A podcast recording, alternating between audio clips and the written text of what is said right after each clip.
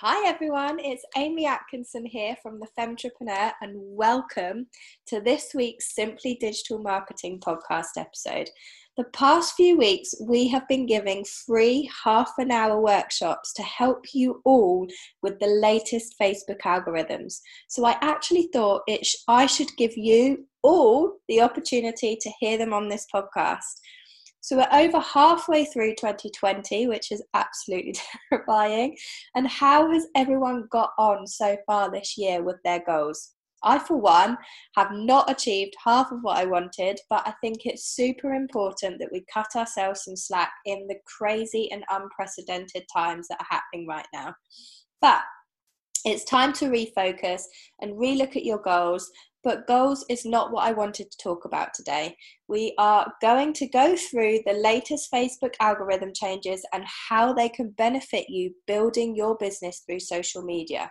So let's just quickly go through what has happened in the past. At the end of last year, so 2019, the average reach for Facebook posts was down by 2.2%. So brands basically would only expect about 5.5% of their page followers to see their posts. And it was even worse for bigger brands. For those of you who aren't sure what the Facebook algorithm is, it's basically the Facebook machine that decides which posts its users will see, in what order, and it's in control every time someone logs onto their Facebook. Since 2018, we all know that the algorithm has evolved super fast because Facebook is wanting to make the time people spend on their platform more valuable and meaningful because it wants to maximize the amount of time people spend on the platform. And because more screen time equals more ad seen equals more money for Facebook shareholders. Simple, really. But this year, Facebook's focus is becoming super transparent and giving people the direct control over what they see. Excuse me. It analyzes the user's past behavior and what others have done too. Has anyone shared it? Has anyone liked it? Does the user watch live video? Which groups is the user's favorite? So, the three main categories are who a user typically interacts with, the main type of media in the post, the popularity of the post, and now also what people have selected they want to and don't want to see. So, what does this actually mean for us small business owners? Well, the first thing is you need to start conversations that get people talking to each other. One of the key signals for the algorithm is whether a follower has previously engaged with your page. So you have to put in the elbow grease before the algorithm can start to recognize and reward your page's value. But make sure it's not engagement obvious bait, as the algorithm can tell that too. So create funny, curious, interesting, and inspiring content. And also maybe try a bit of strong emotion. Next up is to post when your audience is online. And I know I say this a lot, but it is so, so, so important to help with your engagement and what we've previously just mentioned. Basically, the newer the better in the algorithm world. The more people that engage within the first few minutes and hours, the better, and therefore the more people will get to see it. Okay, third is never to post content that will get you down ranked. And I know this might sound really obvious, but some examples of what I mean might just help you understand a bit more. You know, when you see someone has shared something and you can no longer see that content, that be that could be because it's a broken link, i.e., it was fake news, so got reported and had to be taken down, or it might have been offensive or prohibited content, so again got reported and had to be taken down. But the easiest way to make sure you're sharing decent content is to only use credible sources or create your own. Okay, the fourth tip is around videos. So while videos have always been preferred in the algorithm's eyes, or certainly over the past few years since they've been out, the latest advice is to make sure your videos are no longer than three minutes long. People's attention spans nowadays are very short. So make sure your most helpful and valuable piece of information is within the first 30 seconds to encourage people to watch on. It will mean your follows, followers become more loyal, they trust you, and they comment and hopefully share or like what you're creating, therefore, meaning more people will see it. While I'm chatting about video, if you're up for the challenge, definitely use Facebook's live video. It averages six times more engagement than a normal video.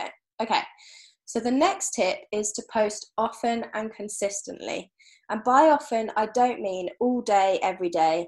If your customers are online mostly Wednesdays, Mondays, and Sundays, then you can just create a post for each of those days at the time that they're mainly on. A social media content calendar or plan hugely helps you to create these kind of consistent and good quality posts and will help you to keep your audience engaged. Number six is to leverage Facebook groups. One caveat to this is that if you don't have time, then just focus on your page as it can be seen by so many more people because it's not private and you can see way more analysis with a page to help you understand your audience more. But if you do have time for a group, it will be a place where you can encourage discussion, discussions, encourage problem solving, educate and entertain your followers. Similar to your page, but it won't just be you creating the content. So a group is supposed to be more collaborative and doesn't just rely on you to create absolutely everything. Although, just to be warned, in the beginning it will do until people feel comfortable to post and start discussions themselves. Okay, so number seven is to support your organic wins with paid ads.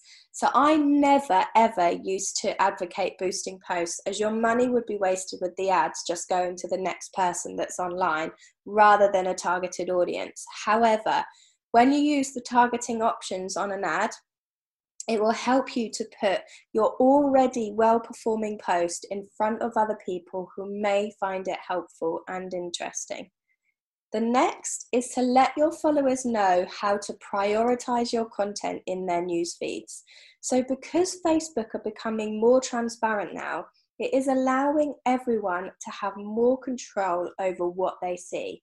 So, definitely let your followers know that they can select the preference to see your post by clicking on your business page. In the top right hand side of your page, there are three dots. If you click on those and click on following and then select see first as opposed to default, you will always see that business page's content first. So definitely get your followers to do that. Okay, so the last thing is empowering people to advocate for you. And you have seen probably that influencer marketing is absolutely huge at the moment, and organic reach is definitely declining. But if an individual personal profile is advocating for you, that will show up in many of their friends' feeds, and likely way more than any content you share on your business page. So, for example, we actually did a quick calculation using Hootsuite's Amplify tool, and if only five people advocated for you, that would get you in front of 3,409 new people. So, what does that actually mean? Basically, what that means is you might want to give your product or service away, sort of, or for free, or at a discounted price, and then ask them to promote you and thank you for whatever you've done for them on their personal feeds. And it's as simple as that. Or if someone's your customer, then ask them to thank you that way as well. It's just another way to review you. Okay, so that's it, everything. That's it for today. If you have found this episode helpful or you've enjoyed it, don't forget to subscribe to us and follow us on Instagram and Facebook at The Femtrepreneur. See you next week.